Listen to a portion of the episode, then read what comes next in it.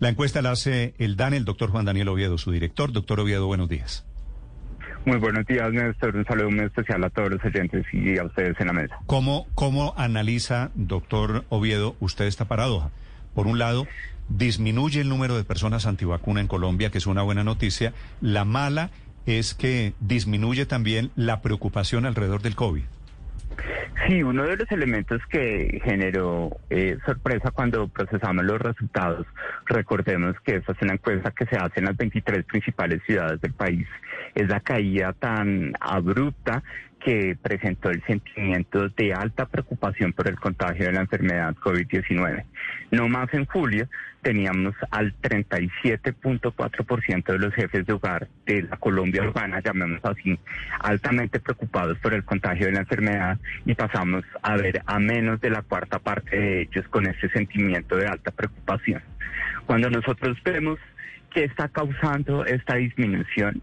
Vemos un relajamiento, como le decían ustedes, muy importante en la población joven, en la población de menos de 24 años, y también en ese sentimiento alta intensidad de preocupación, lo que estamos eh, observando es que el relajamiento se da más fuertemente en la población más educada.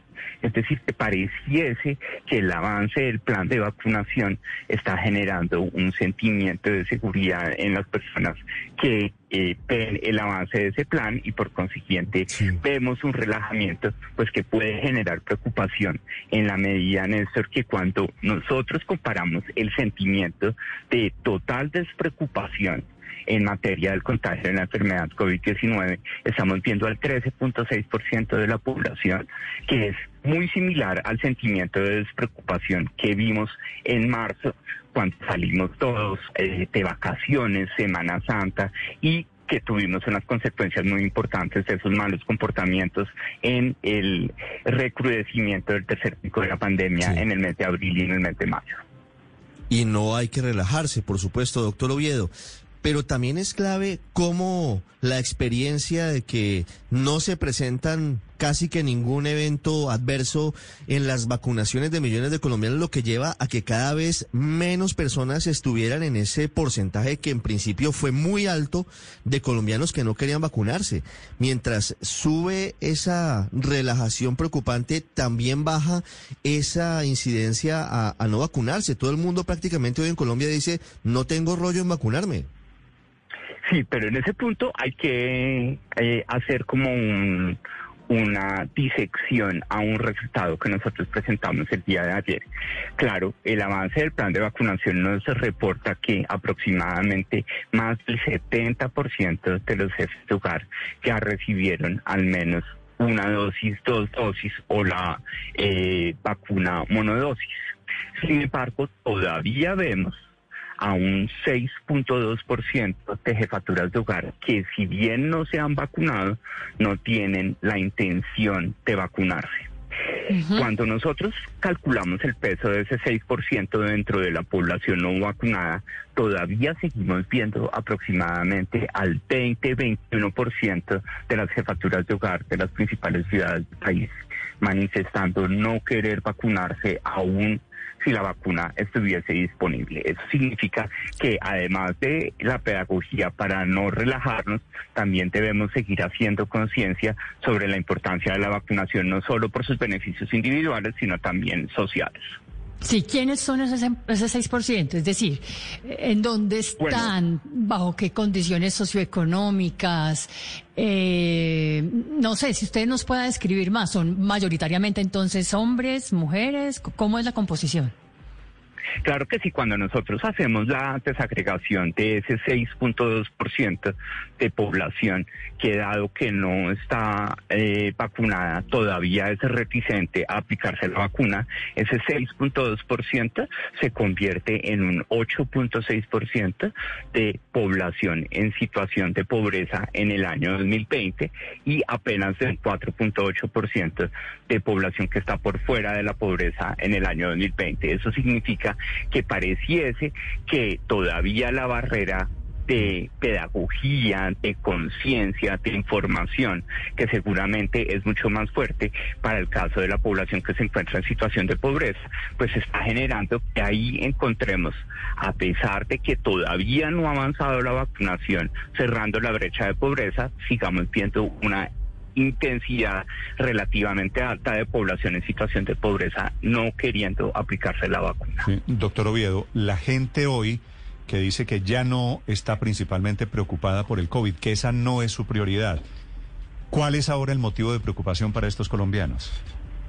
Bueno, nosotros eh, en el pulso social frente al sentido de preocupación, eh, lo que nosotros hacemos en relación con la pandemia es la preocupación de contagio, pero también tenemos eh, algunas medidas de percepción sobre las expectativas de lo que está sucediendo en términos de empleo y de precios. Cuando nosotros le preguntamos a los habitantes de las 23 principales ciudades del país si considera o cuál considera que va a ser el comportamiento de los precios en los próximos 12 meses, vemos que más del 70% de ellos están convencidos de... Perdón.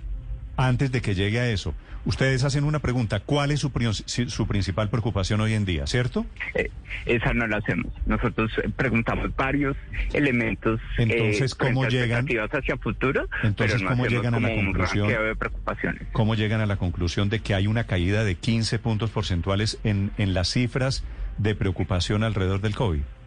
Ah, claro que sí, Néstor.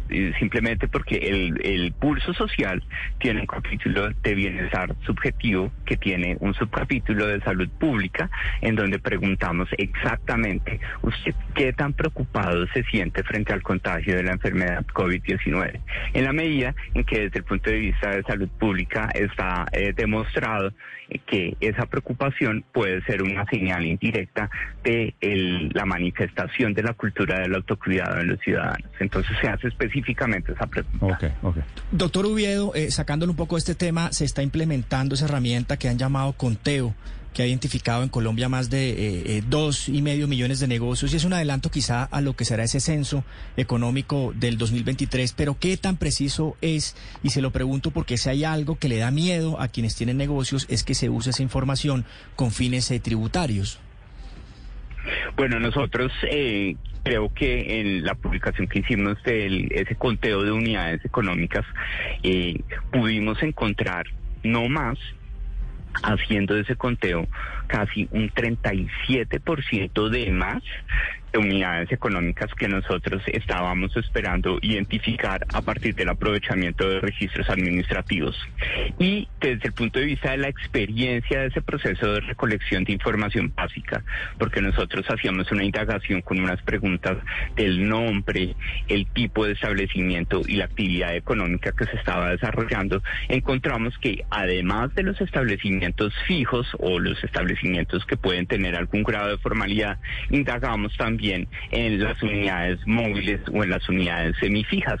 Y en el caso particular de las unidades móviles, como experiencia personal que estuve acompañando en algunos momentos el conteo en Medellín, en Bucaramanga y en Cali, encontramos que las personas, eh, al contrario, se sentían reconocidas en el sentido de ser visibles para la política pública en la medida en que ese conteo de unidades económicas a la hora de tipificar las unidades económicas no solo las va a clasificar según tipos de actividad, sino según su carácter formal o informal.